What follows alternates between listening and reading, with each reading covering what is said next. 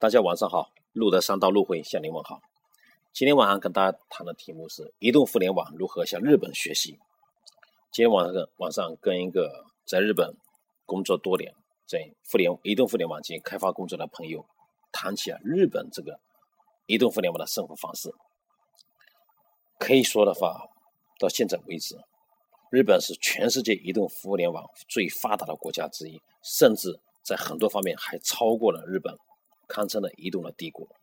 这是这位朋友说的话，堪称移动的帝国。因为他在手机的游戏、手机支付、手机医疗方面、手机钱包方面都已经遥遥领先，甚至超过美国了。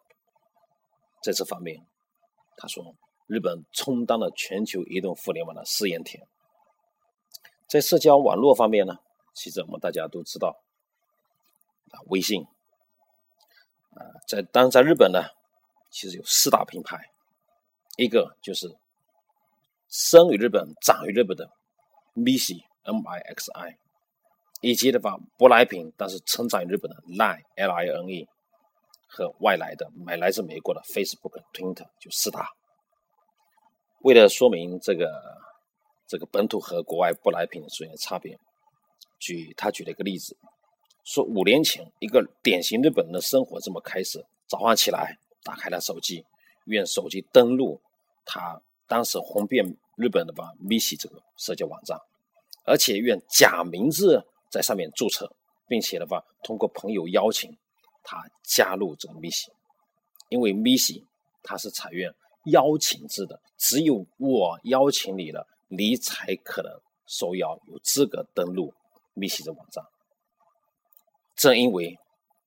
密西公司紧紧抓住日本人一个心理，他们不愿意公开展示自己的姓名，不愿意公开去晒自己的照片、自己的生活记录，有含害羞的心理。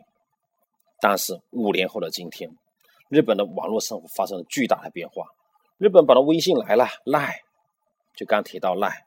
每天打开起来起床要打开的赖，与朋友。联系就成为日本人的选择，更更进而呢，他已经抛弃了过去假的名字登录，因为实名制登录了，这是个很大的一个变革，并且呢，对美国来的 Facebook、Twitter 的趋之路，现在这两个远远超过日本的本土品牌，这是件很有趣的事情。五年之内，把日本的整个生活方式，甚至他们的理念。祖宗传下的把整个固守的文化都给进行了洗礼。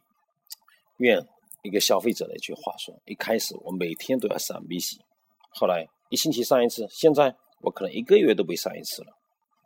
米西被彻底的被 Facebook 和 Twitter 打败，其基本的根本的原因在于米西对智能手机时代的到来是完全判断失误的。在智能时代的话，他仍然坚持采用邀请制，就是一个熟人邀请另外一个人，他对方才有资格加入这网络的，而且一再认为，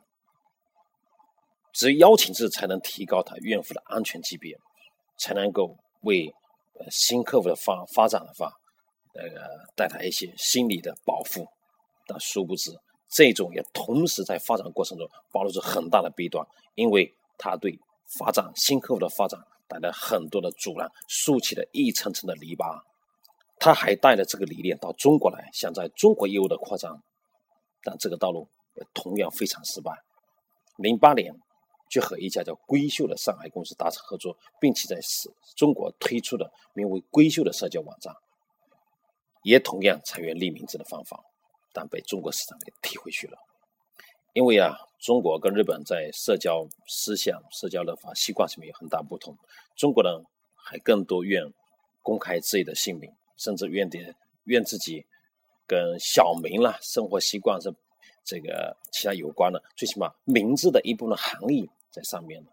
这跟你们是巨大不同的，有点像 Facebook，因为他更希望他自己的识别。很容易表现这些特征，让失散多年的小学同学啊、中学同学啊，甚至记忆中很好的朋友能够联系到他。那么刚刚讲的，米奇他有这么多的误判，那 Facebook 呢是怎么个打败他的呢？曾经呢，把日本是让 Facebook 最一筹莫展的伤心地，为什么日本人不用 Facebook 呢？Facebook 仅仅还是坚持他在日本要一坚持一贯这套理念，要裁员注册的实名制，真正的名字要上去。但是是很难被日本怨妇接受的，因为日本都不希望太多上面暴露个人的隐私。但是一个事件彻底改变了这个格局，也就是二零一一年三月的日本大地震。他的 Facebook 的实名社交的优点在地震中最充分的体现发挥出来了。就像这位朋友说，地震那天他刚好在日本那个城市，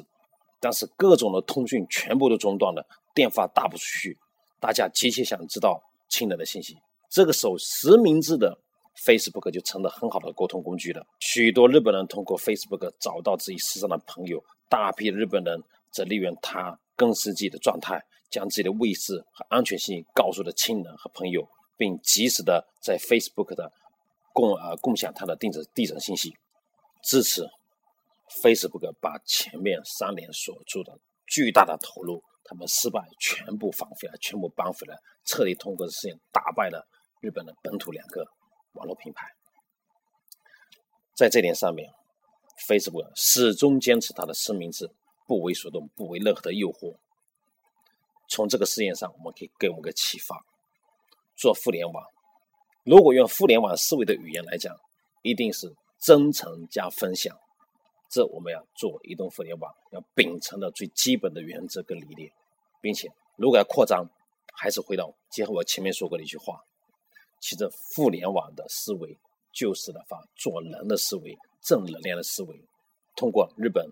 Miss 这个事件，我们再次看到。从互联网、移动互联网走向全人类的行为道德标准，这今天给大家分享的关键词：真诚跟分享与移动互联网。谢谢大家。